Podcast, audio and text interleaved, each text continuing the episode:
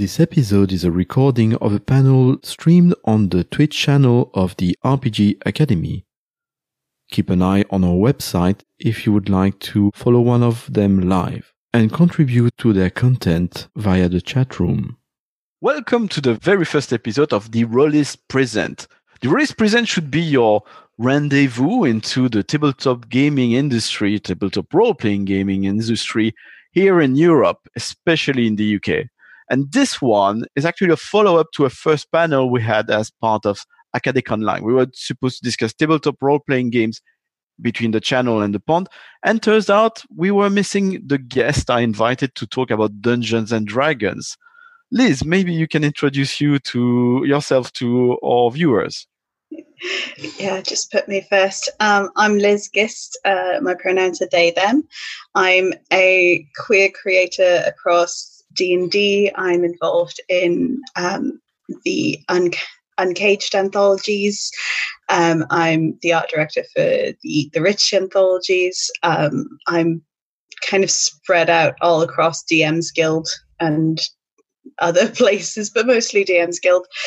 Um, I'm also a mod for the big uh, fifth edition Facebook group and the uh, a community manager for D and D in the castle. Amazing. Uh, we've got also Daryl joining us for, because I had to pick two other guests to make a full panel, which in which we would talk about only Dungeons and Dragons, but loads of different aspects. So I think Daryl, you got a, a very specific and different experience of Dungeons and Dragons here in the UK. Uh, yeah, I think I'm here to represent what it used to be like before it got good. Um, I used to coordinate London and the Southeast for what was the Role Playing Game Association, what would now be called TSR's Organised Play Wing, back in the mid 90s through early 2000s. So, which editions were then uh, playing? Just to give a, an idea of chronology. Uh, I would. It would have been starting with second edition through to the launch of fourth. Cool, cool. And coming to as the new hip thing around the corner, critical role critters all over the place.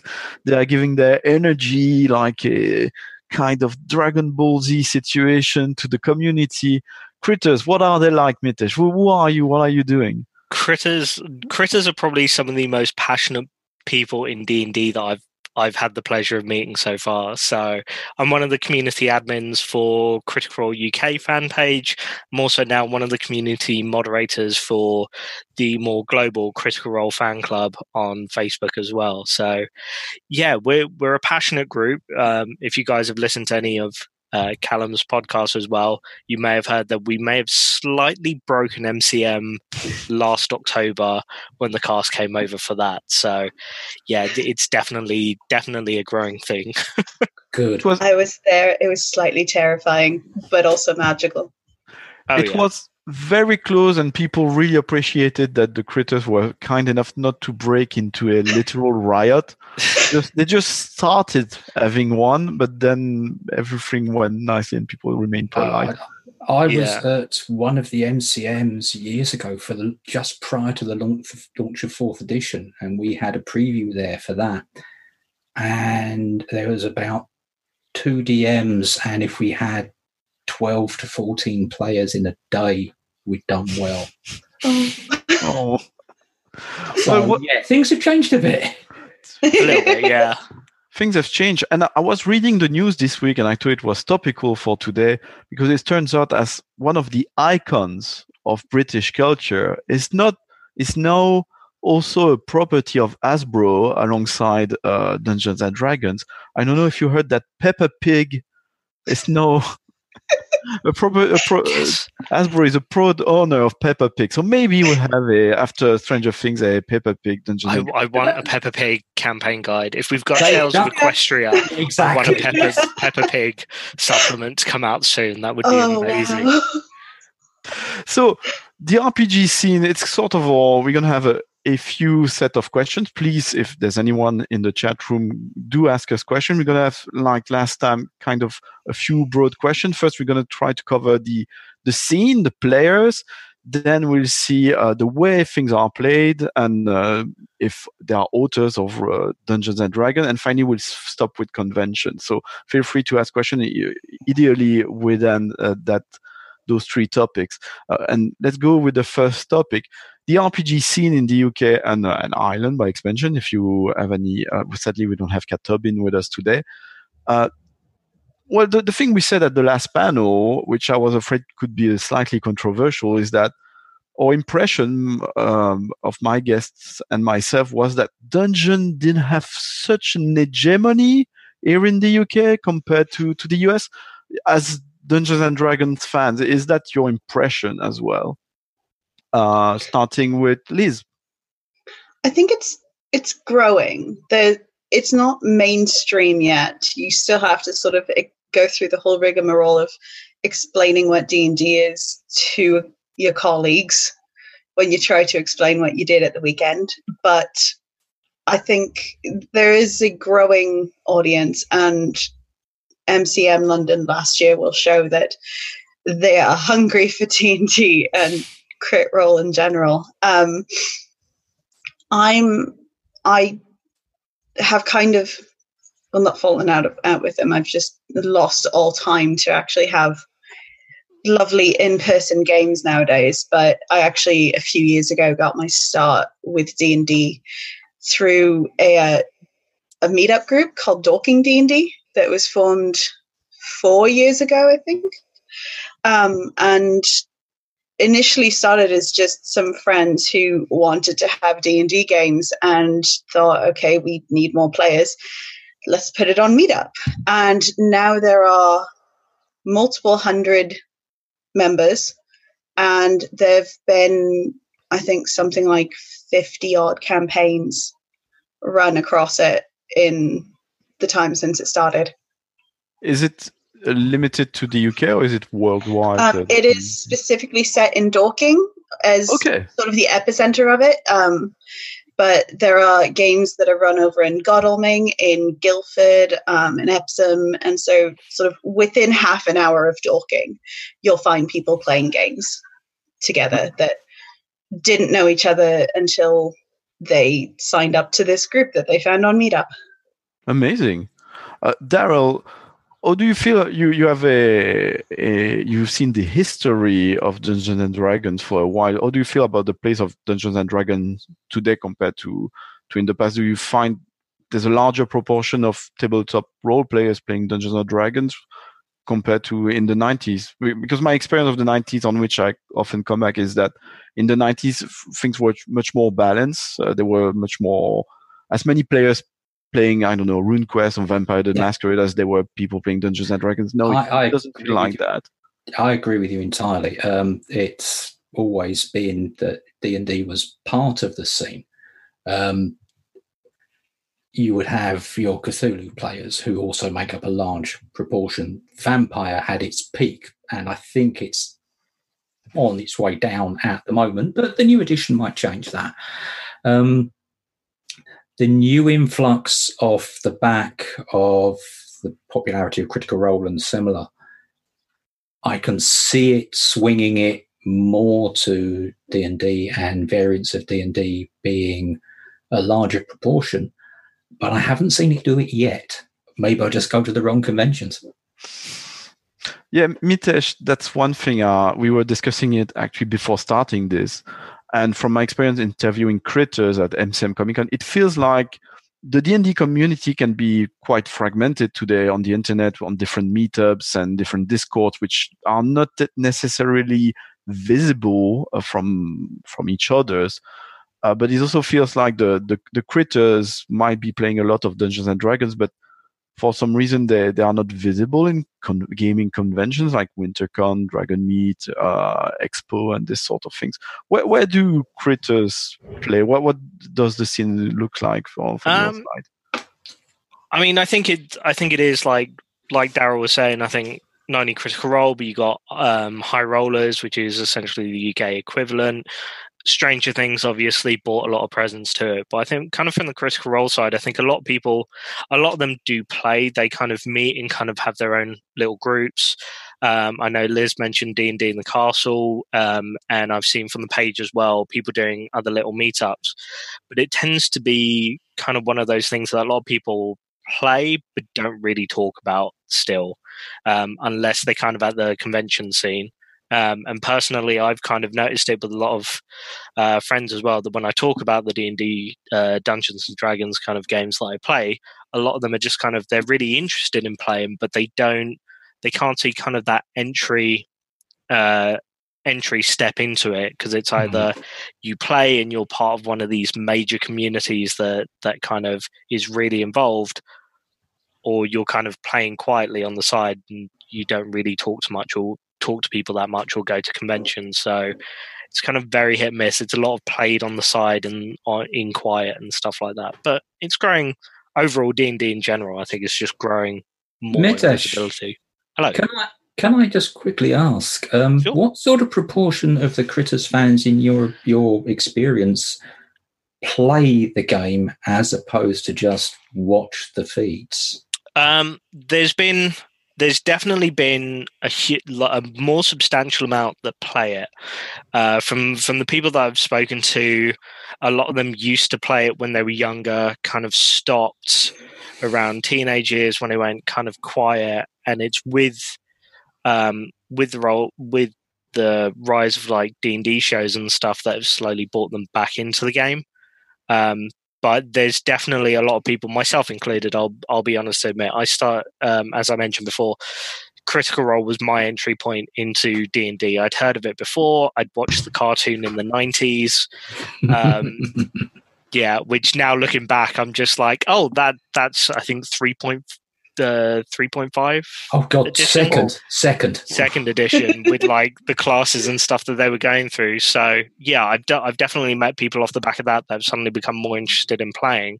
And I think one of the great things about the critter community is when those people are kind of coming through, they're able to talk to other critters, and where they have those interests and stuff coming through, they end up talking to people that are just like, oh, we're playing a game on Roll20 or Fantasy Worlds. Like, why don't you come and join our game for a little bit? Or they'll advertise that they're looking for people in the area or on an online game. It, it gives them a common ground to talk about. Oh, yeah, massively. I can say from personal experience that I had always been interested in D&D. Uh, when I was a kid, I used to play with my dad's old first edition minis. Um, like proper proper ones. I still have a couple of them, and I have no idea what they're supposed to be. Um, I used to play with them. I would play with his dice, but by that point, he'd been don't have any in the room with me. he'd been away from it for ten plus years, so he had sort of moved on, and then the guys that I was friends with in high school didn't really let me into the club with so I would just steal the third edition books and read them forever um, during class. Um, sorry, teachers. Um, and then it was Crit Role that really got me watching it from a way of, yeah, this is something I can do and actually want to do. Whereas my wife had been playing for 20 odd years and then sort of lapsed out of playing tabletop RPGs when we got together because her groups just dissolved. So it kind of unified us to go and seek out a group, which was how we found Dorking D&D and now how we just find so many people online. Mm, online is a wonderful thing. Yeah. Uh, Mitesh, as a, I mean, the critic, the critters, it's kind of an international group, of course, fandom. I was wondering, jumping into our second question, have you noticed anything? How to say that? Is there a, British way of playing Dungeons and Dragons? Are there, I don't know, quirks and tropes which Britons tend to do more than say their German or American counterpart in in any way of discussion you, you would have noticed? Um, I mean, just just generally from from the people that I've chatted to, and I've I've seen kind of a few games and thankfully been able to join in like on a few of them as one shot. I think I think one of the big things, and obvious, and this may come from the fact that fifth edition has taken a more relaxed approach to D and D. That they all seem to be a lot more kind of relaxed when they're playing. Like they love the character creation element of it, but once they actually get into the game, it's a lot more um, relaxed in how they play it. They obviously take it seriously in the sense of like storyline and plot, but they're not they're not afraid to kind of have a bit of a laugh, have for one of for what I always use as like English banter um, when they're playing through the games as well. So I think I think that's been one of the kind of big differences that have come through from that. Um, I don't know if Darren and Liz, if you guys have noticed anything thing different as well. Do you want anything to go for that, Liz? The, I think anything about the maybe the feedback on works of yours, Liz, uh, like Uncaged uh, from Britain compared to, uh, um, to from other countries? So I think, um, as a, actually an American speaking, well, live who's lived in the UK for eleven years now, um, I think that the British politeness comes across in games. Everyone will sit there and take their turn in combat and then go quiet while everyone else does their own thing. um, it might just be the groups that I, I'm in. Um, and I think there are there are certain comfort levels that I think it's less because of Britishness and more because it's still becoming a big thing in the UK that people are still kind of relaxing in terms of oh i can make a complete tit of myself. It's fine. Um, and being able to actually let go and like emotionally sink into a game for example. Um, i must admit i over the years at convention games if you had going back years now uh, an american at your table uh, they would be the one who was playing over the top. They would be in voice. They would be almost a, an amateur dramatic masterpiece sitting next to you, while the Brits would be sitting there going. um, thankfully, things are improving. Um, I, I can vouch for that. I'm usually the one putting on a silly voice. I, I, I will kind of like chime in on that point, like when I mentioned earlier about kind of those entry level barriers. Um, and I don't want to use the term because I've heard it online with regards to critical role, and I don't think it's a fair term. I think pro pro DM I think was the alternative that I that I heard with regards to like seeing people seeing these streams and stuff and kind of the qualities as liz was saying putting on the voices having the minis having the terrains and stuff. I think that can sometimes be one of those things that like especially over here people are starting to realize oh you really don't need all of that yeah. stuff. Actually Matthew, it is just pen and paper. Matthew mercer himself i've seen him online turn around and saying we are professionals. We have money thrown at this yeah. We, we the, this is not what you need to do at home, which yeah. is a great thing for him to be saying because people are looking up to him and his style a lot. But it's oh, it, it's not needed. And I'm trying to think of how I can word something while staying in the safe for work category. um, the online critical roles and it's similar is to role playing what various other entertainment media are to human activities. Let's say football, you know, soccer for yeah, good, good. That'll do. That'll do. We'll go with I mean, you can watch. People can watch professional football, and uh, if they start playing football or soccer, uh, as you say, uh, on the, the wrong side of the pond, uh, I was going to say it's you, football. You, you don't have I mean, it's funny because I've read this argument repeatedly on Facebook, etc., and I, it rarely came up from people who had the experience with players. It's it's kind of an academic it's argument. a weird straw man argument that I keep seeing, and it's one that I don't actually really agree with, because no, you don't need the set, and are never uh, unlikely to ever have things like the set or thousands of pounds to spend on Dwarven Forge, but at the same time, even though they are professional actors, that doesn't mean that a table of completely uh, random people who are close friends can't reach that same level of intensity and depth that Critical Role achieves. Hmm. Oh, I agree entirely. So, Daryl, uh, you you mentioned a bit uh, what it felt like having a American visitor back in the days. uh, yeah, what have you noticed? It's going to be my running question for you because I find you called That's that before. You mentioned you said it was before it was good. I disagree because I find you laid out the foundation. You are the the legacy players and. Uh, yeah, as as the style of uh, you were saying that the style of British players are, has changed, maybe influenced by Critical Role and other things. They, they, they players are acting more. They're becoming more thespian in their ways uh, of playing than they used to. I'm seeing more people doing it, whether it is Critical Role directly, and it's I'll use Critical Role as a shortcut to for all of its ilk.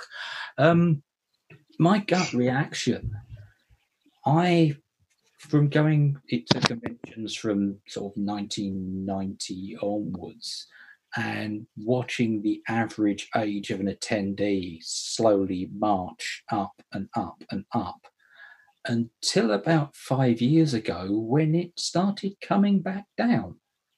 And I think it's the influx of the younger players.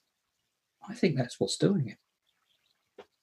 Or do you find the encounter going on between those different generations of players because there's been quite a dramatic change uh, in the way you you're introduced to the hobby. Uh, myself, I did not start with Dungeons and Dragons. I started with Star Wars, the role-playing game from West End Games, and I literally spent years reading the book without knowing what it was like. There was nothing to introduce me. There was no internet. Can you imagine that, uh, dear viewers? VHS tape, this sort of things. And and now we've got players who are a massive influx of younger players who've got a lot of material to, to train them. But what what it, have you noticed what is it it is like when you have this wave of young players encountering the the old guard the old uh, friendly grognards out there? Ooh, I'm going to get in trouble for this. Um, I think it, uh, it's there can still be a lot of kickback.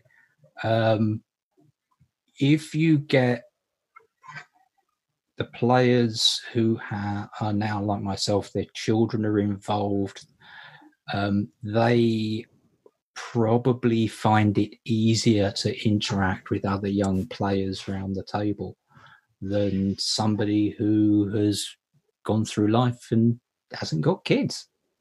So I think that is uh, an important part of it. Liz, uh, I, I, find the content in something like Uncaged extremely interesting. Did you have uh, any feedback from people from different generations, especially from uh, from the UK? Um, so I wouldn't. I mean, we had people from multiple generations involved in the project itself, and one of the writers for Volume Three, that's coming out shortly, is um, actually has been running D and D, and in fact is one of the runners for Dragon Con this weekend um, over in Georgia, and has been running those things for thirty odd years. Um, I think, thankfully, we didn't get a huge amount of pushback when it came to Uncaged, which, for those who don't know, was basically taking very classically feminine um, coded monsters from the monster manual and mythology in general and giving them a feminist slant, um, sort of updating them so that they were more interesting than just here is a villain, let's go kill her. And um, the only real pushback that we got was that there were too many lesbians. Um, which was one special reviewer that we all loved just a little bit. Um, for being very the past. Um, I think that generally, though, it's not just younger players that are coming into D and D nowadays, and tabletop in general. It's a more diverse section sect of people. Um, there's a lot more space for people to come in and fully explore who they are. Um, it was within the D and D community that I was first out as agender, for example, and it's something that if I joined it when I was first interested in it, stealing those third edition books, I probably wouldn't have. It wouldn't. I know that it wouldn't have been the same. Mitesh, uh, we, we're talking a bit about Critical Role, like if it was this horde of uh, uh, teenagers who play Dungeons and Dragons in between two sessions of Overwatch. But yeah. uh, I do know there's a lot of uh, critters who are from a broad different ages. Uh, so, what are the different generation? in, what are the interactions like among critters, especially I mean Britons? Yeah, I mean overall, I think again, I feel like I'm still able to kind of see the nicer, the nicer parts and fully understanding. And some stuff did come out kind of, um, it was earlier this month or or late last month, where unfortunately a few people did come onto Twitter and start talking about kind of the fact that fan art and stuff that they'd been doing was was being hit negatively as as Liz said because especially with critical role where fans were doing fan arts and shipping two of the male characters or two of the female characters and getting kind of the backlash from that. Kind of generationally, I think there's just an overall appreciation of people that are getting into the game. Um, I think a big, I think a big part of it is where you have where you may have had some of those fans that have come back that enjoy the show but enjoyed more of the um, uh, what's the word I'm trying to think of? More of the kind of num- number crunching, the more serious aspect of it, have kind of tended to lean more towards something like Pathfinder um, or some of the other games. So I think generally that kind of split has happened. So everything is kind of kept fairly hum- uh, harmonious for the for the moment at least. I mean, I mean, there's probably little things that happen, especially probably more in America, where things are taken a lot more seriously. But definitely from from the kind of UK side at the moment, it's there's stuff bubbling, but overall, kind of everyone's more of accepting of, oh hey, we're we're playing this kind of D and D. If you guys are interested in playing that, that's kind of the angle we're going down. Or, I mean, personally, as myself as a DM, whenever I try and run a game, it's more of a we're going for a really relaxed approach. If I don't think something in the rules is working or fits with the way I'm playing, I'm not going to follow it or I'm going to bend it and tweak it to make it work for what I want to do. So I think there's been there's been that kind of like nice split when it comes to kind of types of playing for the games. Just glad people have the maturity to do that at a table these days.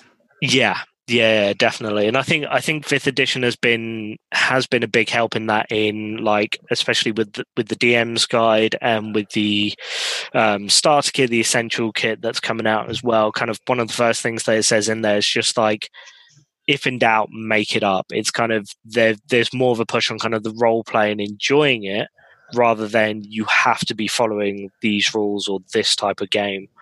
Um, which I think kind of on the where things may start bubbling is um, as Liz kind of touched on with stuff like kind of sexism, maybe gender stereotypes, when, when more serious topics like that start entering the game, I think that's where kind of more serious discussions start kind of cropping up as a result. One thing that I would frankly love to see more of in the UK that I think players in the U- the US especially have really started to embrace in recent years is session zero and not just a as a let's build our characters together but as a, a clean slate. Let's talk about what kind of game we want to play what topics we want to stay away from what sort of things we are okay with versus not okay with and actually basically forming a, a social contract. And it's something that i see a lot amongst a certain parts of the um, the community, but it's still something that's really definitely not quite taken off in the UK yet. Have you experimented with the, those sort of things, uh, uh, Daryl? Uh, safety tool, session zero, the X card. I know uh, I don't always follow as much uh, the, the British RPG scene, but I know in France, for instance, uh, the X card, it's been very controversial. It's incredibly controversial here as well. In I think virtually every game system, not just the D and D fan sides, but you'll get a lot of people shouting, "Why on earth do we need that?" Being shouted back by other people shouting, "Of course we need that," and neither side converts the other side because 75 80% of it is shouting um, session zero i unfortunately at the moment um, okay unfortunately might not be the right time term uh, i have two groups of players one at home and one at the club and i have known everybody in both groups for multiple years. So it's less a case of having to sit down and set the the limits, set the tone, more a case of we know each other. And that's a positive thing because I know my players and I know what I can do. And it's a negative thing because I'd like to meet more players. they can also be really useful in terms of just he, it gives someone a platform to step up and say, actually, I'd like to try this thing for this time. And even if it's someone that you've known for years, they might not have either had that thought before or they might have, they might just be at a point in their life where they're suddenly starting to want to explore something else. And it can, even for people that I've known for years, I'll still sit down and have a session zero at the beginning of a campaign because it just gives everyone that platform to discuss and especially to like connect things together one thing that is kind of slowly building amongst d&d that i do blame crit role for is interconnection with characters which is awesome in as much as uh, background stories etc yeah. are all pre interwoven yeah, it means that you don't end up with starting a campaign with five six strangers. Yeah, six strangers or six people who are just awkward loners who don't really want to get along with each other. Hmm. Yeah, I've yep. I've always found that the hardest part in the in the games that I've kind of DM'd that when the when the players kind of want to start off quite separately, that generally then as a DM becomes the hardest part of trying to then all right, you guys are all loners and nomads and stuff. Okay, here's here's a thing for you guys to start off, and they may finish yeah. that first arc, get to the end, and it's like, well, why are we all still hanging around with each other? we have like no common ground. It's like, right, this this is going to be interesting then. Yeah. As you say, session zero, let them know. Look, you are going to need to be able to get on, even if it's because you've got no choice. The world depends on it, or you could be siblings, you could be lovers, you could be, I don't know, mass, uh, life debt, anything. But it, it, it's conversation. It's it's maturity amongst gamers. Mm. It, it's difficult. That's something I encounter with people I'm used to play, new people I play with. Uh, to be honest, at this point, I tend to favor, might be controversial, but pre-generated characters, both mm-hmm. as a game master and uh, and a player. Uh, I personally don't mind it, and there's still room for my own personality to to go through. But this way, I know we are interwoven as a group, and we can jump into the adventure. So we there's more there's more connection. I'm I'm terrible with session zero. That's something I really need to improve, both as a player and a game master. And uh, nothing yeah. wrong with pre-generated characters if you're introducing a new system. yeah or a new campaign and if it's uh, i mean yeah that's a, that's another just, subject but i'm, just I'm launching... kill them quick and let them divide their own. Anyway um, moving on to the next subject which is about uh, stuff d&d related but produced here in the uk uh, liz that sounds like right down your your alley isn't it? Who are the the authors the writers the products which were created in our beautiful lands uh, that you would recommend to check? Uh, many. Um, so I'm actually um, I'm part of a group that um, it's made up of myself, my wife Kat Evans, um, Oliver Clegg, who is the Ravenloft master and complete and utter madman on DM's Guild, and um, a couple of Americans, uh, Jess Macram and sorry, Alicia is um, is Canadian. I did not mean to make that slight, Alicia. um, uh, but we ended up just we started out um, with Kat and I on Ollie's utterly madcap um, Ravenloft stream, Many Dreadfuls, in which it was entirely uh, British for all of us. And um, from that, we made a book of hags. Um, what went out last week, I believe, uh, was uh, that Kat and Ollie and Jess uh, contributed it to, and I edited, is Balthazar's House of Familiars, um, which is wonderfully bizarre. Um,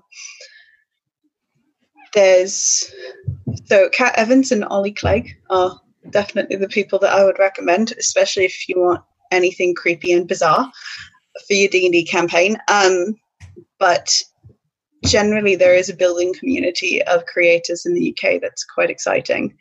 Um, I know that there is a European monsters book in the works. I'm not sure when it's coming out. Um, and apart from that, tying back to actually um, you can't have the average person is unlikely to have the whole critical role whistles and knobs and such. Um, one benefit of living very near Europe is that because Dwarven Forge is so expensive, especially to import, um, European companies and British companies specifically have started exploring alternatives. So there is Crippled God in Greece that does really cheap, fantastic um, battle ti- uh, map tiles, and there's uh, Loke battle maps that is just a flip book of I think twenty odd maps that you can dry race on, and it's different locations. And we got those first before the US and it's a much cheaper alternative that still looks really cool.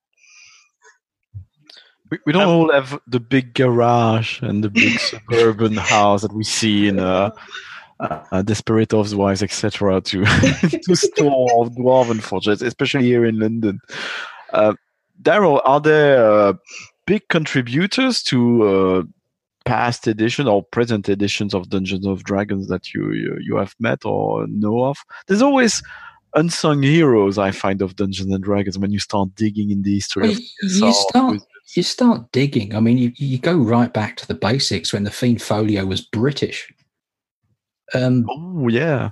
So the entirety of the book, with the exception, I believe, of the Drow Drow elves, which Gygax put in himself, was submissions to White Dwarf. So yeah, there's been the British input for an awfully long time. Although beyond that, I have to admit, I genuinely don't look at the nationality of the author when I get a product. If I look at a product, I read the reviews of the product and I like the product, I don't care where in the world they're from. Yeah, I mean, it's often, that's often the feedback I get because I do that with a number of nationalities as part of the podcast as well.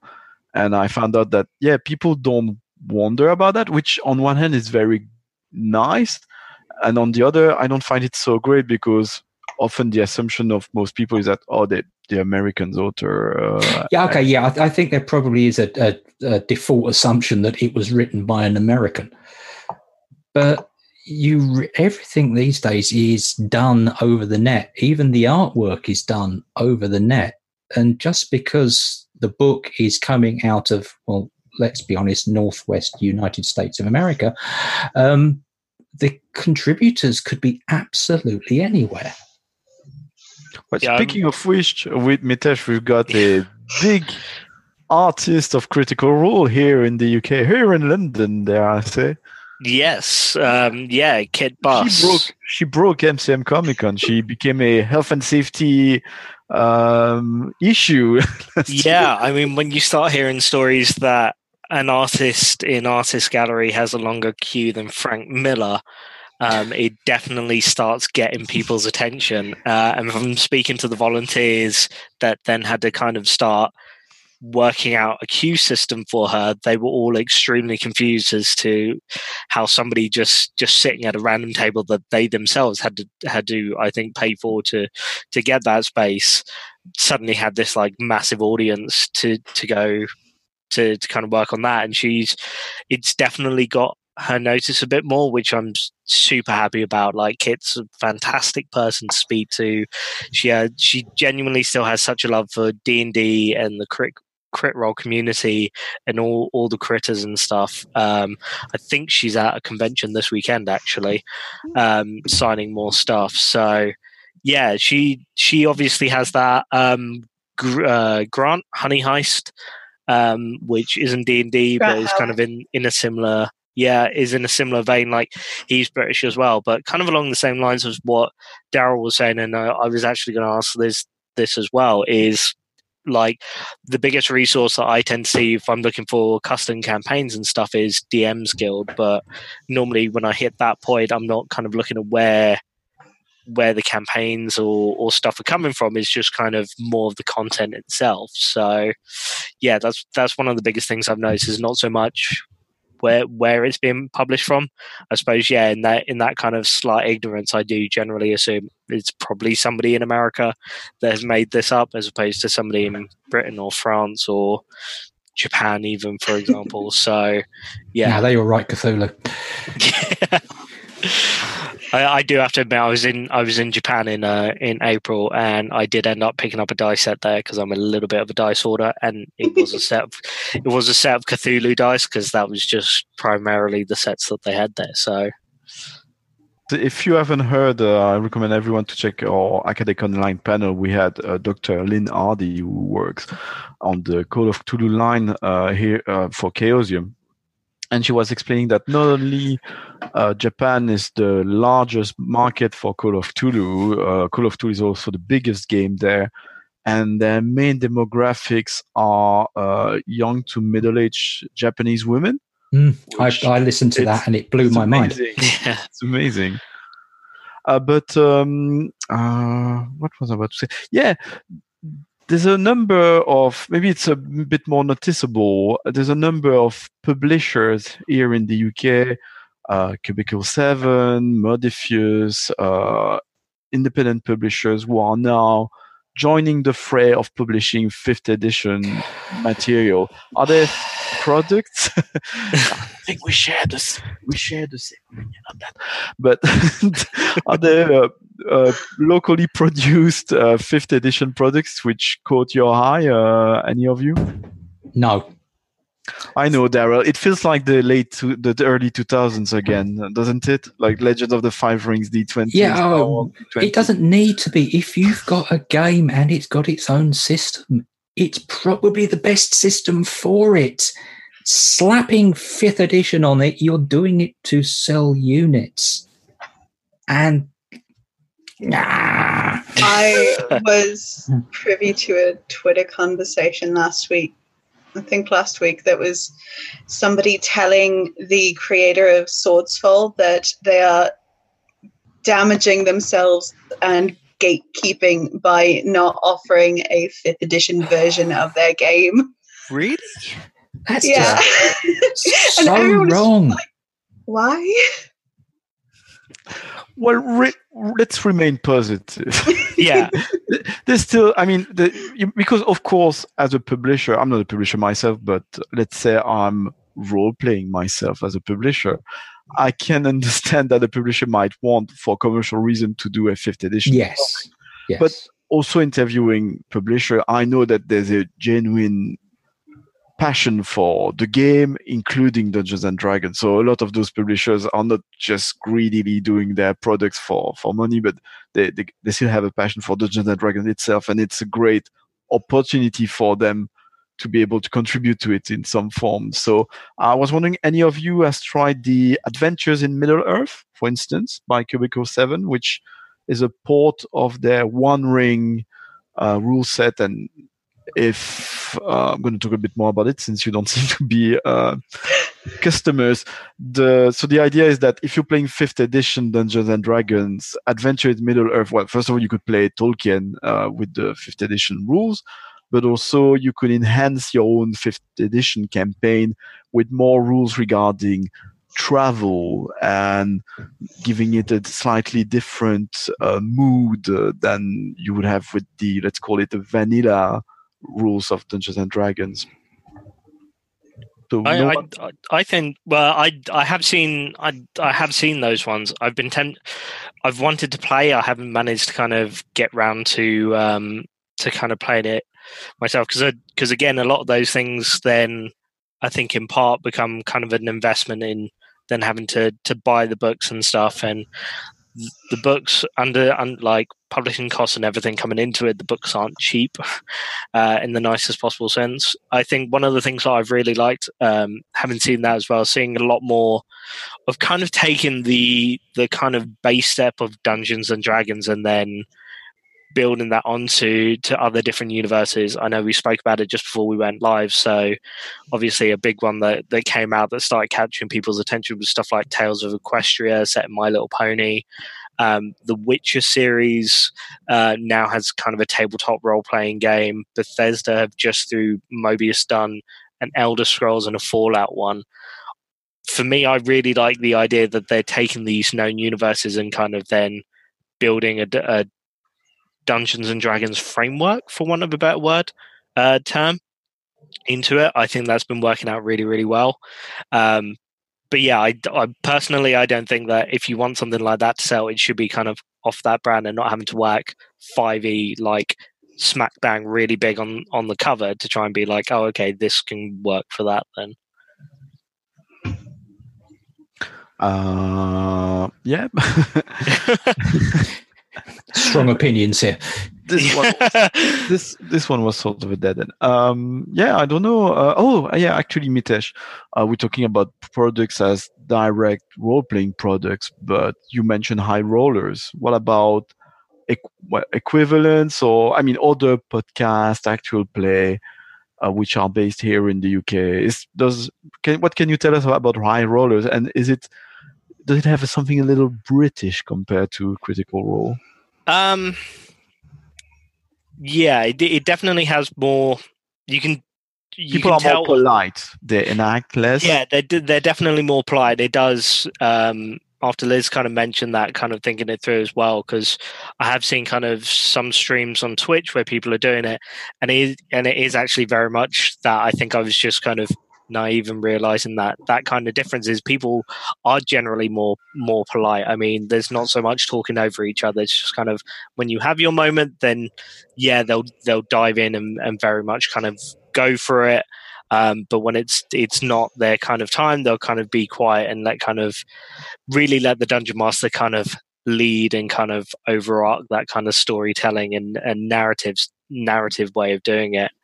Um, but again when it comes to I think one one of the slight downsides of both Critical Role and High Rollers is because they've become so big i think other kind of d&d podcasts or shows that may be coming out may then start going under under the radar as well. I mean i know the adventure zone is there and and it does have quite a big fan base but from everything i've heard like it's still not reaching those kinds of levels as kind of crit role or high rollers. It was for its first run but i think it's for kind of dipping back into the last topic.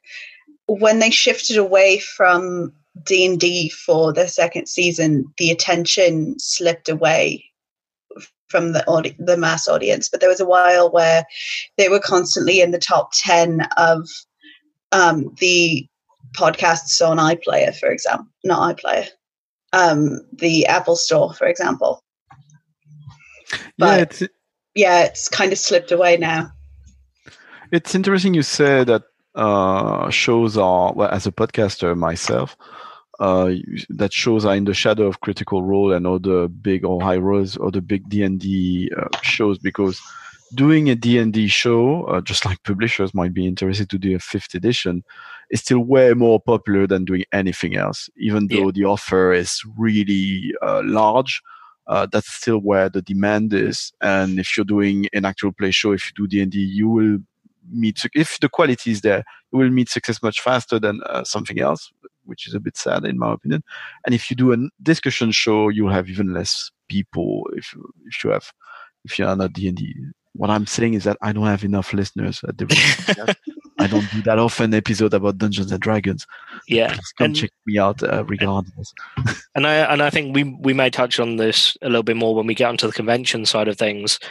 I think that's where maybe having more kind of tabletop role playing D and D based either sections or, or events themselves may really help get the kind of presence and stuff because i mean i i managed to meet you at the Satine Phoenix event um, last month but i like being perfectly honest like before that i hadn't heard that much but kind of coming off the back of that like speaking to you listening to a few of the podcasts i was just like that's really interesting. A, a similar um, similar kind of podcast is the uh, Wicked RPG podcast, where they take kind of pop culture characters and they'll convert them into D and D, what they'd be in kind of D and D Fifth Edition. Like from speaking to you guys and them about that, it was just like, okay, there's some really interesting podcasts out there. It's just not always being able to hear about them because everybody's just more like, oh, you're not really playing when you're when you're streaming okay, maybe I'll check that out then. Which maybe a slightly negative view, but I'm going to plug one which just is starting hosting this panel. Thank you very much, Encounter Roleplay, which is a kick-ass channel if you're looking for streams of not only Dungeons and Dragons but a number of games, including Judge Dredd, for instance, and they're kicking off a brand new season here in September. Uh, but we got um, uh, Howie Roll, who specializes in Call of Cthulhu, but does also have a campaign in Curse of Strahd. We got the Scratticus Academy on Twitch also, which got uh, amazing content. What's interesting with those streamers is that they follow the time zone also of the US, despite being here in the so Scratticus from the Scratticus Academy I met at the Satine Phoenix event uh, was extremely tired because he was like, "This I'm just following for the first time a GMT timeline." because he, he wakes up like if it was in the US despite living here in the, in the countryside. Uh, Daryl, have you ever tried any of those stream podcasts, uh, tabletop RPG as entertainment? I'll be honest, I really. What gets me is that the length of time of each episode. I don't have. I, I have two and a half hours to sit down to watch this no, there are uh, quite a few children outside that door and uh, a house attached to it. So it, it's sort of like I can portion bits here and there, but I can't guarantee the time to watch it regularly. So yeah, it I, just it slips past. Shorter. My own show is much shorter. Just one hour long per episode. Okay. send send me a link um, I, I, I think with the with the D and D shows in particular, and I found that I had this is, as I say, kind of critical role was my starting point. Then I heard about high rollers, so I started trying to listen to those guys as well, and I try and keep up with the odd episode as well. And then when I heard about Adventure Zone, I started listening to that through the podcast, and I found that yeah, the length of episodes you're talking three, four, five hours an episode, and then trying to keep trying to remember which characters and which storylines are happening in each, it just kind of it almost burnt me out to a point of just like there's there's too many stories, too many things going on. I, I can't keep track of everything in my head. I'm gonna have to limit myself down to one or two mm. at most. Especially if you're prepping and running your own games as well. That's yeah. that's time away from them. But not if you steal the ideas. Oh, okay, yeah, yeah. Borrow, borrow, please. Oh. See, I can't do that because usually if I'm writing something, it's for publishment. oh, that's more of a problem. Let's not go into the subject of uh, copywriting and putting things on the internet for a fee at the moment. Oh God, don't don't go there. That's a horrible situation. Let's go to a convention instead together. Good idea. Convention. Which one are especially good if you're a D&D fan? I had Mitesh Mitesh before, uh, mentioning how he was struggling to find a place where to play games, and I got a feeling that Daryl here knows where uh, Chris could go to play games rather than have stuff signed or taken oh, with Barry Charret. Who cares for that? I, I right? know a few. I mean, I'm, I've had to drop out of a lot of the convention scene because it's just. I've, my wife and I've got four kids. They all they all role play. Six people going to a convention Oof. is not cheap. But that said, Dragonmeet is there's going to be D&D there. There's no two ways about it. There's going to be Pathfinder, there's going to be D&D, there's going to be I can almost guarantee if you're really into it you will find old editions of both games. And then you've got the rest of the gaming market as well. Um, I will personally plug conting- contingency over in Norfolk. Um, the organisers of that are putting in a lot of effort once again, and they had a new venue last year and they still ran a, a superb week long convention. And there is Pathfinder, there is D and D, and and there is every any other game you want, it'll be there. So those would be my two big names. I'd love to see more gaming at Expo. I'd love to see the gaming Expo being more visible.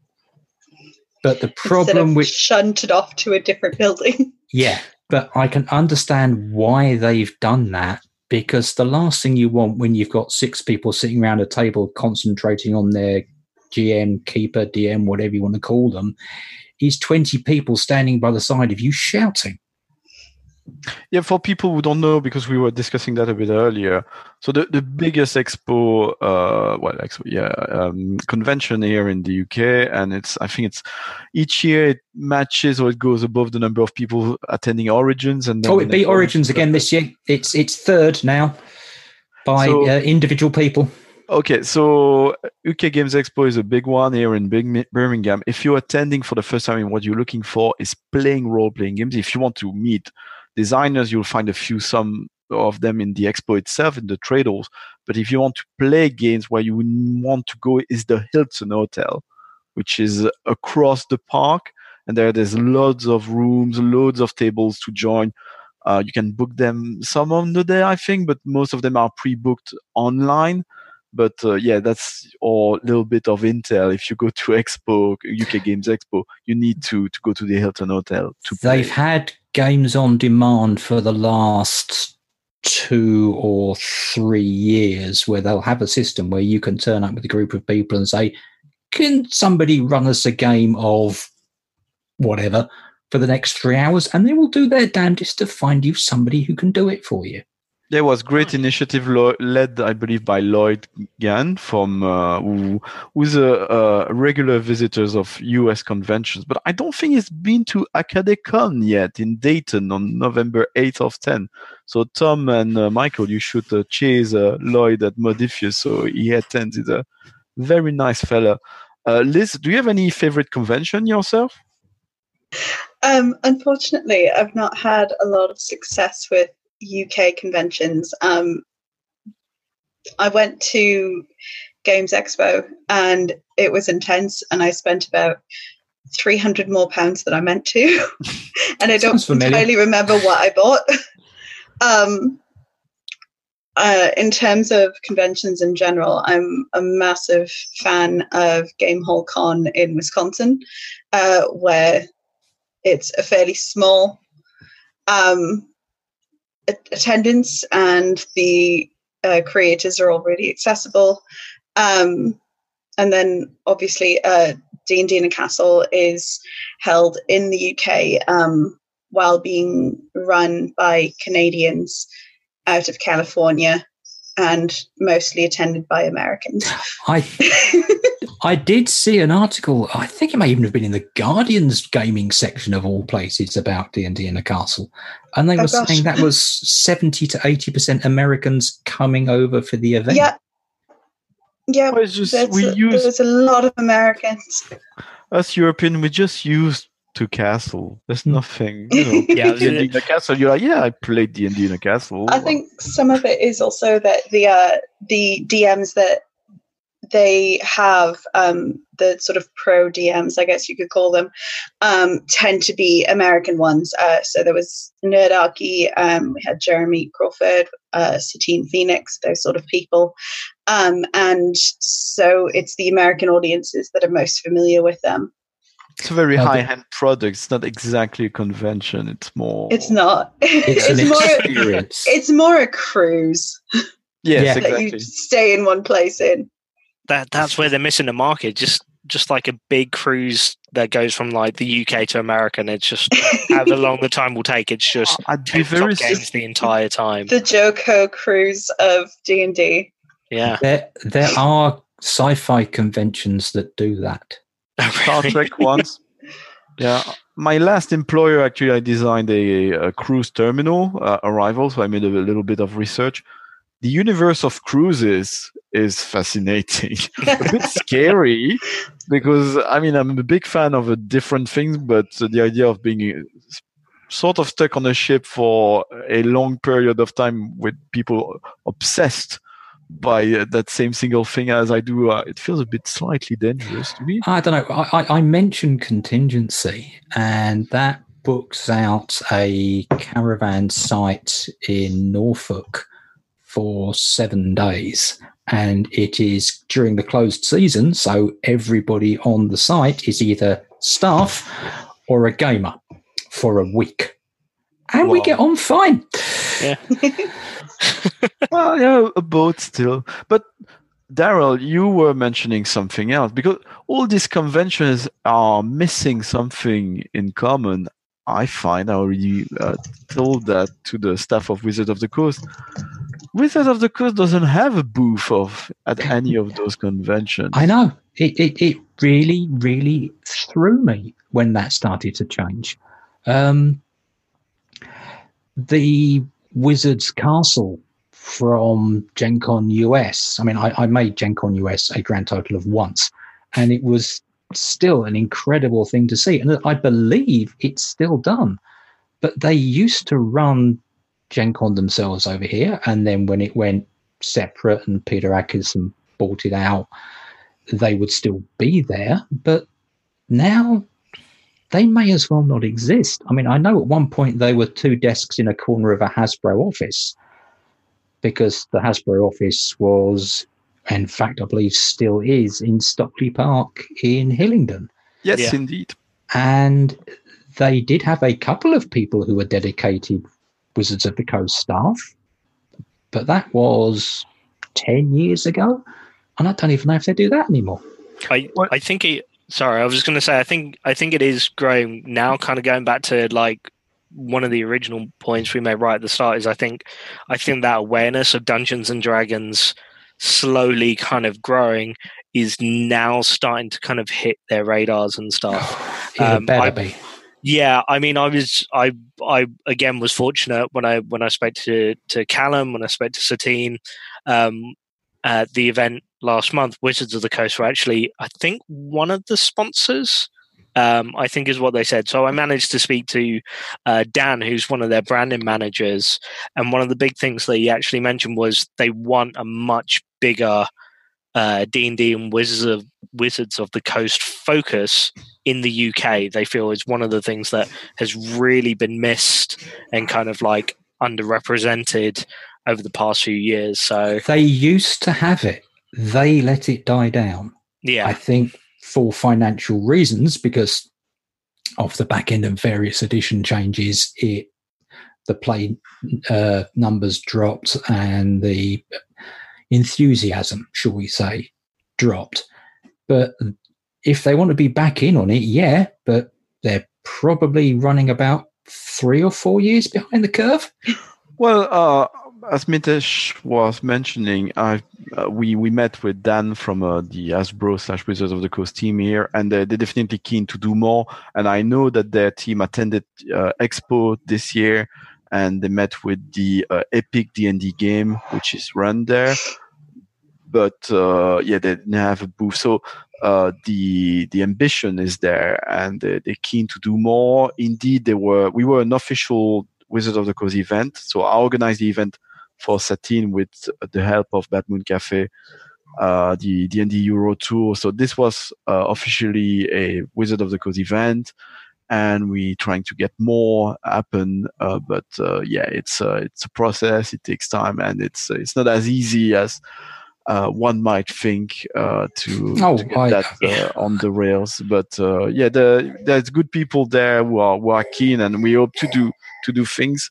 My son is arriving, but tell us. Um, so uh, yeah, so, sorry, uh, I am hanging the, the phone just in front of you, Dara, for this, but I find it very interesting. Most people don't know there used to be a Gen Con UK. Mm, so yes. where was that? What what was it like?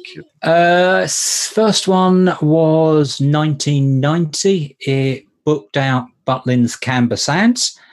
Uh, it was sub zero temperatures outside, and all the electrics, including the heating in the lodges, ran off of 50p meters that you had to bring a wad of 50 pence pieces with you or you froze. But we loved it. It was there for about six years, um, getting bigger each time. It then relocated to Loughborough University, um, where it stayed for about five or six years again, still getting bigger. I think the biggest one they ever did was one of the last three years.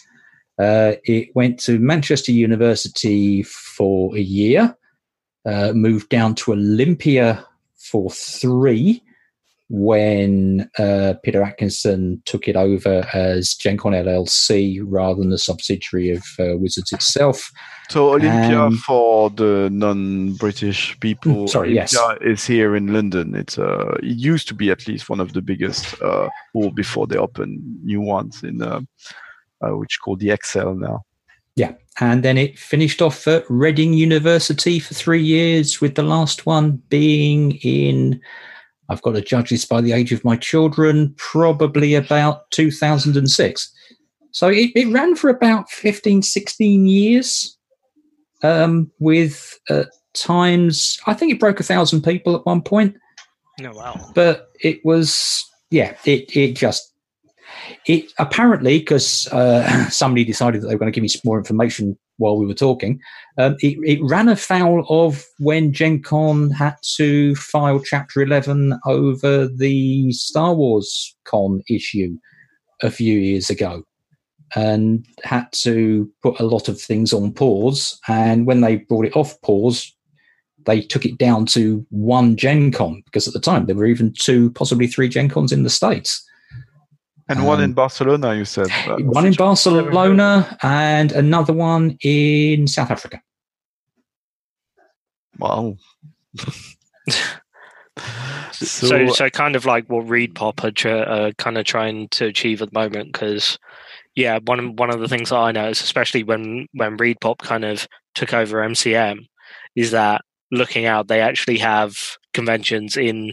They now have like MCM in in India. I think they have one in Africa as well, and definitely another one in Europe. So, kind of feels like they're trying to branch out and get get that as more of a, a more recent global equivalent to uh to Gen Con. Is there a PAX UK? I don't think so. There's Uh, PAX- No. no, I'd is say a surprise. Yeah, I'd say not yet. Given the fact that it's in America, there's also one in Australia. Um, PAX PAX is, Australia.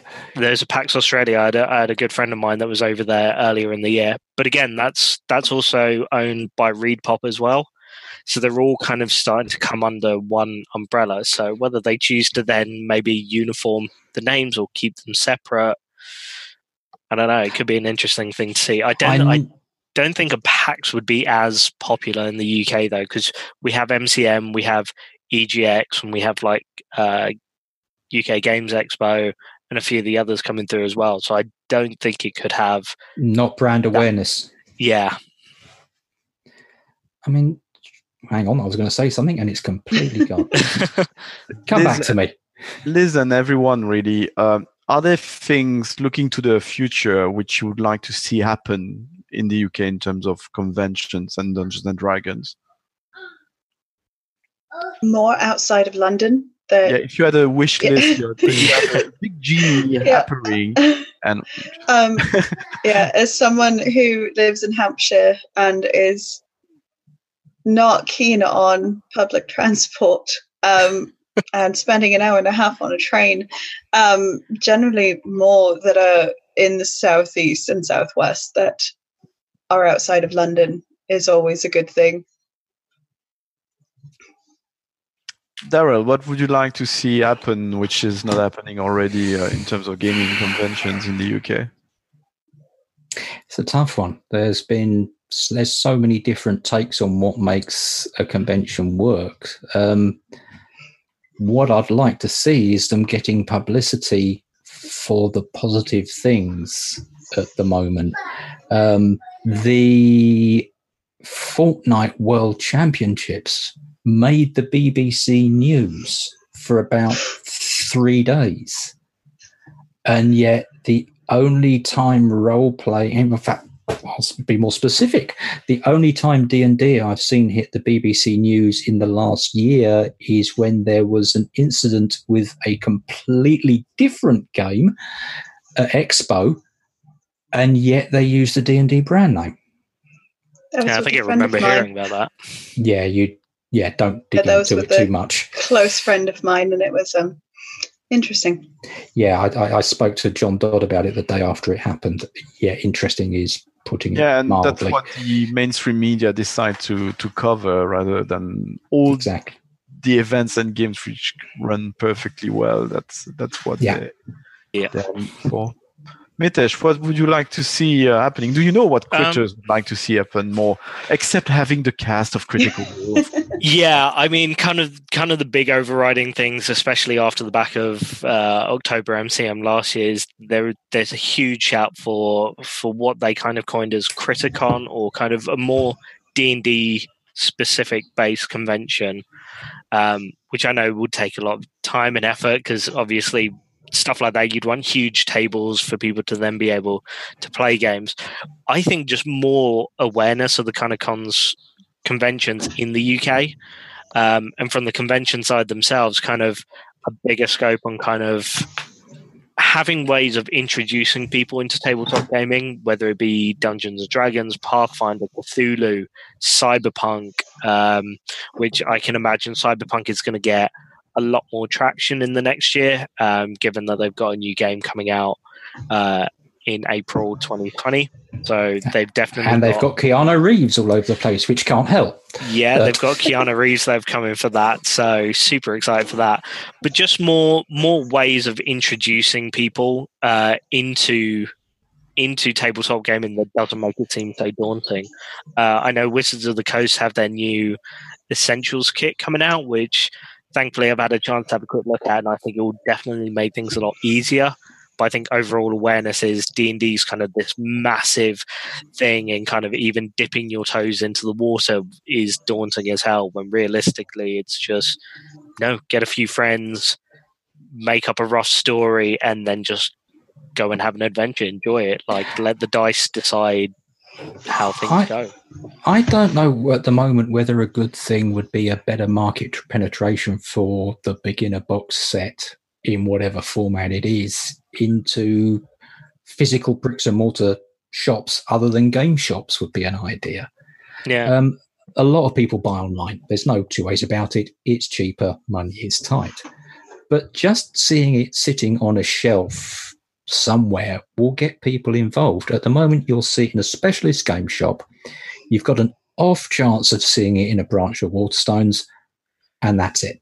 Yeah, I think I think, I think the only Waterstones near me because I I kind of inquired if they had any when when I was in a few places, and they literally said I think it's the only one is lit, uh, the Waterstones just off Piccadilly Circus, as far as I'm aware, is the only one that actually stocks any D and D or tabletop gaming um, kind of books and stuff. All the others are just like, no, it's not popular. We can order it, but it will be coming pretty much from that store. Oof. So Sorry. yeah. Liz, you wanted to say something? um, I yeah, I was going to agree with that. Um, I think one thing that has helped D and D be quite mainstream in the US is the fact that you can walk into Barnes and Noble or places like that and find the books right there. Um, Dorking, uh, actually, the Dorking Waterstones used to stock the D and D books, but that was specifically because um, it was managed by a D&D player You, who has you- since moved on. you will find that a lot of the bookshops that hold it, I mean, I'm fairly sure the local branch used to, I'm fairly sure Milton Keynes used to, because it was because there was a board gamer or a gamer on the staff. Yeah. And that makes hell of a difference. Is But- there any British show where Dungeons and Dragons could be featured like it did in Stranger Things? Do you think we should have Dungeons and Dragons in uh, Hollyoaks or The IT crew. Have a special. I mean, I think they have a have. cut. They, I don't think I'd want to see the IT crowd's take on D and I They've think I know it. what it would I- look like. They I was did thinking it. more Love Love True. Island. They just like drop a load of stuff, or like the only way is Essex. They just like send them a load of D and D books and being like, "Hey, d- do oh, this." God. I'll point out the UK was ahead of the US in that regard because you did have Knightmare. Oh, yes. In fact, that's on. that was on last night in my local theatre, and I couldn't go. There's a somewhat popular live show, Knightmare, by a, a comedian. I don't know where he's touring at the moment, but he uh, is. Uh, he was in Milton Keynes yesterday. he just set his tent and called Yeah. people, summon people, and you're what's going on? You're in He- Knightmare in Milton Keynes. well, yeah, that's just Milton Keynes. But um, Yeah, you say television. I mean, uh, well, not Morse. What was the other one? Taggart had an entire D and D based storyline years ago. Um, so it, it does occasionally get out there. I, I think I think on that front, it's more people just. I don't think a lot like. It may just be kind of the the people that I know and talk to, but a lot of them now even say that they don't really watch much TV in general. Hmm. It is a lot more Yeah. kind of YouTube and social media and Twitch based stuff that they're they're watching. So I definitely think that's kind of a, a bigger area, and if they're able to kind of highlight a wider variety of things, obviously they're going to look at the big names to begin with because that's what's going to bring people in. But I think just having that kind of awareness on on how of getting the name out there and showing them that it's not that daunting, I think is definitely what's going to make the big difference. And and getting it into more physical stores, as Liz was saying. I think even beyond being daunting to approach, one thing that as an American comes across as incredibly British is that you're still not embracing your nerdery. Um, Speak it's yourself. in a uh, in office environments, it's still not taboo, but still slightly awkward to even be the one of the team that watches all of the Marvel movies, even though they make more money than anything else out there. Yeah, I've, I've I've got a I've got a back Liz on that front. In in a job that I was on, I was talking to to a couple of the people on my team about Comic Con, uh, and one of the, the one of the one of the other people on my team, um, she turned around and asked what we were talking about, and when I said it, she goes, "Oh, I thought that was just a thing on the Big Bang Theory." Like she didn't actually realize that Comic Con was real. People go, Yeah. and it is actually something in the UK. So yeah, there's definitely that kind of Well, you know, I've clearly been lucky. I mean, there's a the yeah. The thing is, I think as a community, especially as British uh, shy community of gamers, we can try try it at work a bit, uh, trying to be a bit proactive. Uh, actually, just before I lost my job, their loss, I was about to master a game of D and D for for a couple of my coworkers who I you know, you're the water, uh, water fountain, uh, coffee machine, and people talk about Game of Thrones. And you're like, you know, there's this thing where you could be a knight yourself, and uh, oh, what about you try it? And uh, I did have a few colleagues who were interested. By Ah, the way, there's a big untapped potential in meeting rooms in places like London. They are lying empty at in the evening. Amazing places to run a, a D&D Yeah, game. Uh, it's great. That's the thing. Space, especially in London and the southeast, costs an arm and a leg. But yeah you could uh, i mean you know i've put d&d in a distorted way in my cv Because, you know, i conduct uh, a collective storytelling exercise with groups of people you know you, you can push it as an Mm. exercise in uh, team building at work. I, I I love pushing the the D and D aspect, and um, it was actually my brother that kind of commented on this because I'm between jobs myself and talking about TVs and stuff. Um, and I've I've actually put it on there on my CV and kind of covering letters. I talk about it a lot because one, it's amazing how many people then come back to you and being like, "Oh, D and D."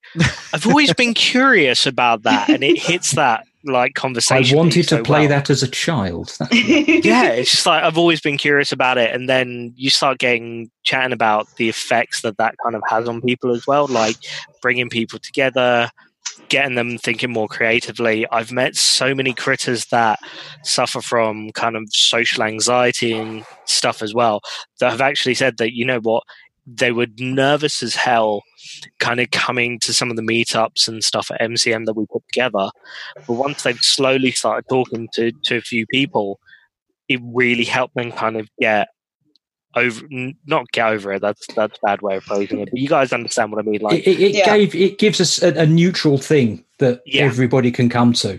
yeah um which i think has been a big part and that's why i love putting it out there it's just like no i am part of this thing yes it's hugely nerdy and that's one of the reasons i love it and got into it but this is all of the positive impact that it's having outside of the game um, which i think is amazing Well, actually, the the next event we're organizing, and uh, I just had the confirmation recently. It should be an official Wizard of the Coast event on October twentieth uh, here in London at Bad Moon Cafe. We're gonna have a Dungeons and Dragon for mental health events. So Oh, brilliant. I'm gonna have Awesome. clubs. it's amazing So yeah, this is happening, and uh, yeah, we'll make an announcement uh, as soon as we've got everything lined up. But uh, You've people- heard it here fo- first, folks.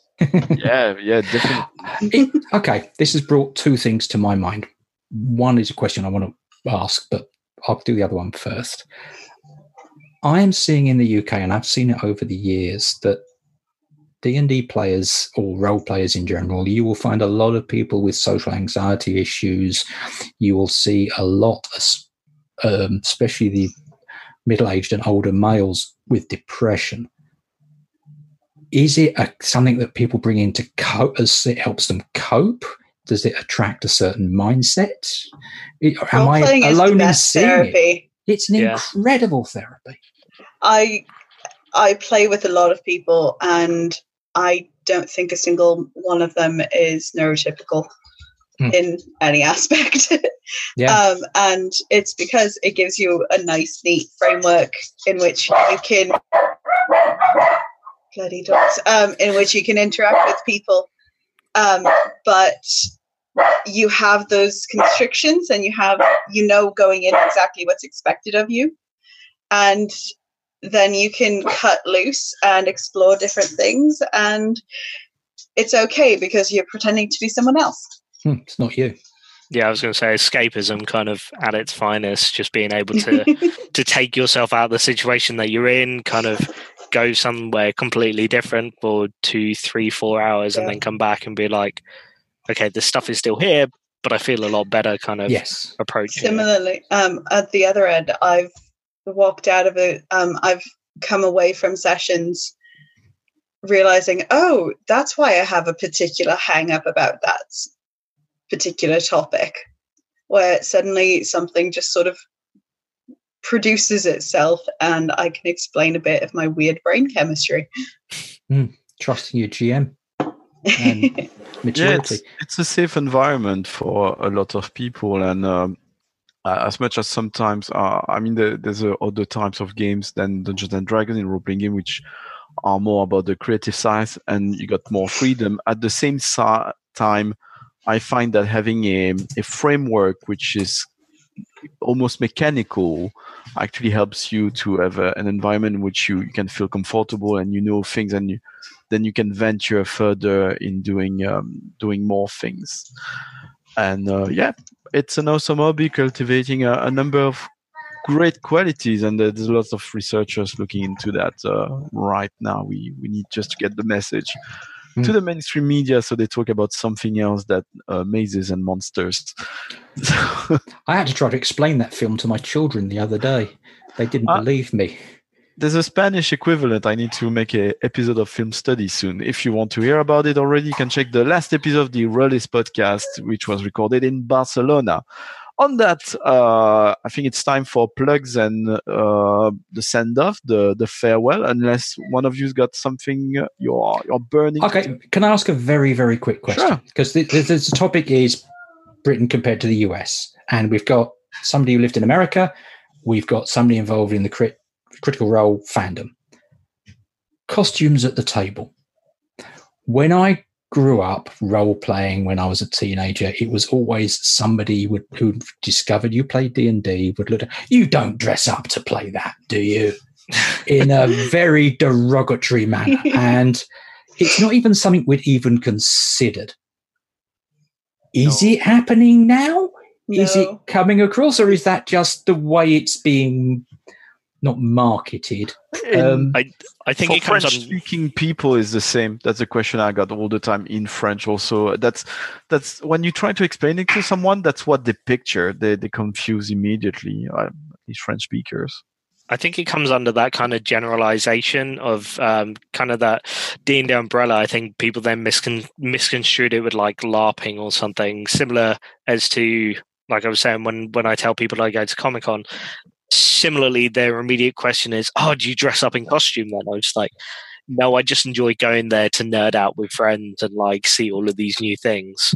So I think, yeah, although I know some some people like props and stuff at the table to help kind of immerse themselves i think yeah there is there is general there is that kind of big misconception of oh no if you're doing all of this role playing stuff you have to be dressing up or to be part of the part i'm just like i've played six characters in like a year and a half in d&d campaigns if i bought costumes for each one of those i'd be even more out of pocket than i am at the moment trying to keep up with Yeah. D&D. so Yeah, the most I've ever seen is really silly casual cosplay of like my character happens to wear a lot of scarves or this bit of jewelry or I think the most extravagant I ever got was um, a secret Santa amongst um, the players where I made a um, one player a paper ram skull because her character randomly was wearing one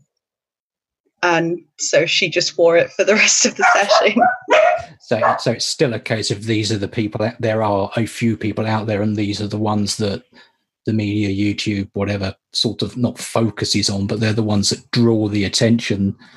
So that is a pers- uh, how they are perceived outside of it all. Oh, Yeah. You are confused with LARPing also. Oh, I used to Yeah. laugh as when I was younger, but I- yeah, yeah. I think even when it comes to things like crit role and such, the only time they ever dress up is at the live shows. Yeah, I mean they they've done similar to what to what you said, kind of buying themselves gifts and stuff, kind of themed on their characters. I know Taliesin got like a, a raven skull, Laura bought Liam a snake, um, a belt uh, with a snake design on it. So I think it's just little things like that coming into it, but kind of yeah, the awareness and stuff. I mean, you look at the BBC reports or the new uh, other news reports when they do focus in on conventions and Comic Con they're always interviewing the people in costumes rather than just other attendees that are there more to just kind of talk about the convention itself. Well, what I always tell to uh, D&D and role-playing game fans who complain about that, about mainstream media, just remember that. Remember that when you see something on another subject you don't know nothing about. remember it's going to be as badly explained and covered. So Yeah. Don't go thinking things about other people's hobby because of what you've seen on the BBC because it will be as badly explained as uh, your own is Very true. on that, that's why you've got alternative media like this show to explain things better. So you can share it with colleagues to explain what it is about, or maybe something else which is a bit more for beginners. But uh, yeah, that was the Rolistes Present, your new show about tabletop role playing games in Europe. Our next episode will be on Saturday, September 8th.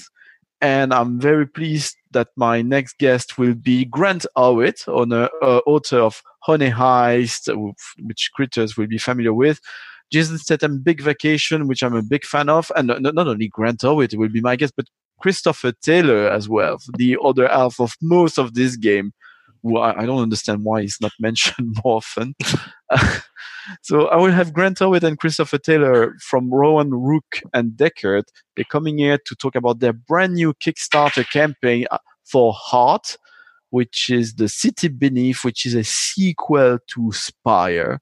So if you want for some medieval fantasy with a different twist, uh, Heart is Coming will be about dungeon crawling, while Spire was about dark, rebellious dark elf into some kind of uh, autocratic uh, story. I'm not familiar. They will be there and they will tell you all about this. Uh, Daryl, maybe do you can you tell people where they can find you, and do you have anything to plug that uh, might? I I have nothing to plug. I am a very simple person. I am on Twitter at, at Brother Baldrick, but I don't tweet much. I, I listen. I listen and I learn, and I take it from there. Well, people can tweet at you, and then I'm sure yeah, you. that's you, fine. Tweet at me. Tweet at me, and I'll see what happens. Liz, what is uh, hot out of the press for you? Um, so I've I've got a lot of things in the pipeline. Um, so the most recent project I was involved in is Balthazar's House of Familiars on DM's Guild.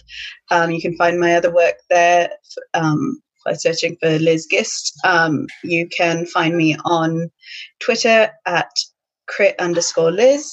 Um, you can find me on Instagram at Dolls and Dragons. And you can see me playing in a incredibly British Monster of the Week game um, on every other Friday on SideQuest RPG at cool. 9 p.m. Our next game is the 6th of September.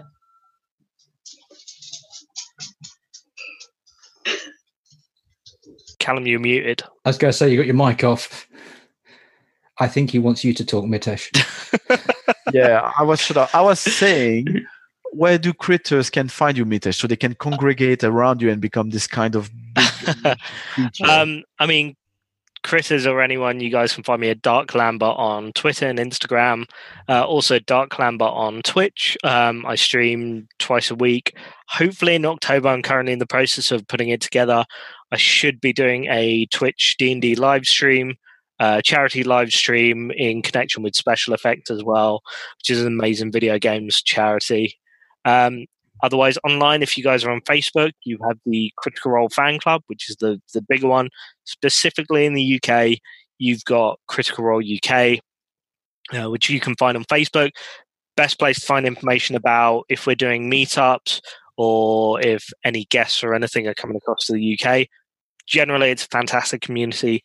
Loads of loads of really nice, really helpful people as uh, supportive people as well on there. So yeah, they're all the places you guys can find me. Ah, uh, UK Critterpin. You're also yeah. I Which... I gave my one. I unfortunately don't have my UK Critterpin anymore. I gave it to TJ Storm um, at the event because uh, he'd been on the show, so I made him an honorary UK Critter. Little inside knowledge: apparently, the Union Jack is misprinted.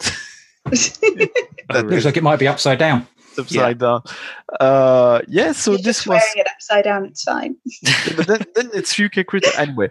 So uh, this was Callum uh, from the Rolistes podcast. You can meet me in person monthly at the London No Drinks and Dice, which takes place at Bad Moon Cafe, which a number of different clubs from London, from Roleplay Heaven, the London RPG community, sometimes London Indie RPG, Phoenix Games Club. If you want to find players for your table or a table to join, that's where you go. There's a, there are a few games it's mainly about having a drink, soft or none, uh, together, meet each other's and join each other's games. So that's the London Drinks and Dice. There's my show, the Rolistes podcast, which you can find anywhere. Uh, the latest one is about a club in Barcelona called Sans Nigorat. Uh, the previous one was about critters coming here to London at the MCM Comic Con. And yeah, that's it. The RPG Academy and the Rolistes podcast, we both do it out of our passion for the hobby, but we do have expense. So please consider if you like this content, if you like our events like Acadecon or like the, the, the Drinks and Dice or incoming uh, D&D uh, for mental health, please, please uh, go to our Patreon or leave reviews and give the thumbs up on YouTube and all these sort of things. And we will be very, very thankful, thankful, and it will encourage us to do more of these. I'm gonna leave you. It's time for my son's dinner. I'm I'm doing it all BBC World style here. If you just Google toddler BBC World, you you out for a good time on YouTube. Thank you very much to my lovely guests, and uh, yeah, see you again on Saturday, September 8th for Heart with Grant Howitt and Christopher Taylor. Thank you. Good night. Thanks. See ya. I hope you have enjoyed this first episode of the Rolistes Present. As a reminder, if you did not happen to read the recent post on the website of the Rolistes podcast, the Rolistes Present will have two sides. First, it will be a monthly show streamed on Twitch and focus on the RPG scene in London, the United Kingdom, and Europe. Second, and that's where it gets interesting, it will be a series of live events driven by a same spirit of community within the hobby. The very first of these will be two panels at the Rolistes Present Dungeons and Dragons for Mental Health. It will take place in London at Bad Moon Cafe on October 20th. Please find a link to the Facebook event in the description of this episode. This fundraising for the mental health charity Mind is jointly organized by the Rolistes podcast and the following all-star team. First, it is sponsored by the Roleplay Heaven. The London RPG community will lead the organization of Dungeons and Dragons play sessions in the morning. And finally, World Anvil will be there to celebrate their anniversary. The event will take place all day with the following activities. There will be fundraising all day with different contests. From 10 a.m. to 1 p.m., there will be organized D&D tables. Please keep an eye on our website and the Facebook event to keep track of opportunities to book your seat at one of these tables. From 2 p.m. to 4 p.m., there will be the two The Rolistes Present panels dedicated first to mental health as part of RPG clubs and live events, and second, mental health as part of online role-playing communities. And finally, at 4 p.m., we will have a social gathering, which will be a celebration of World Anvil's anniversary. I am very proud to organize this event and I look forward to meeting a lot of you there.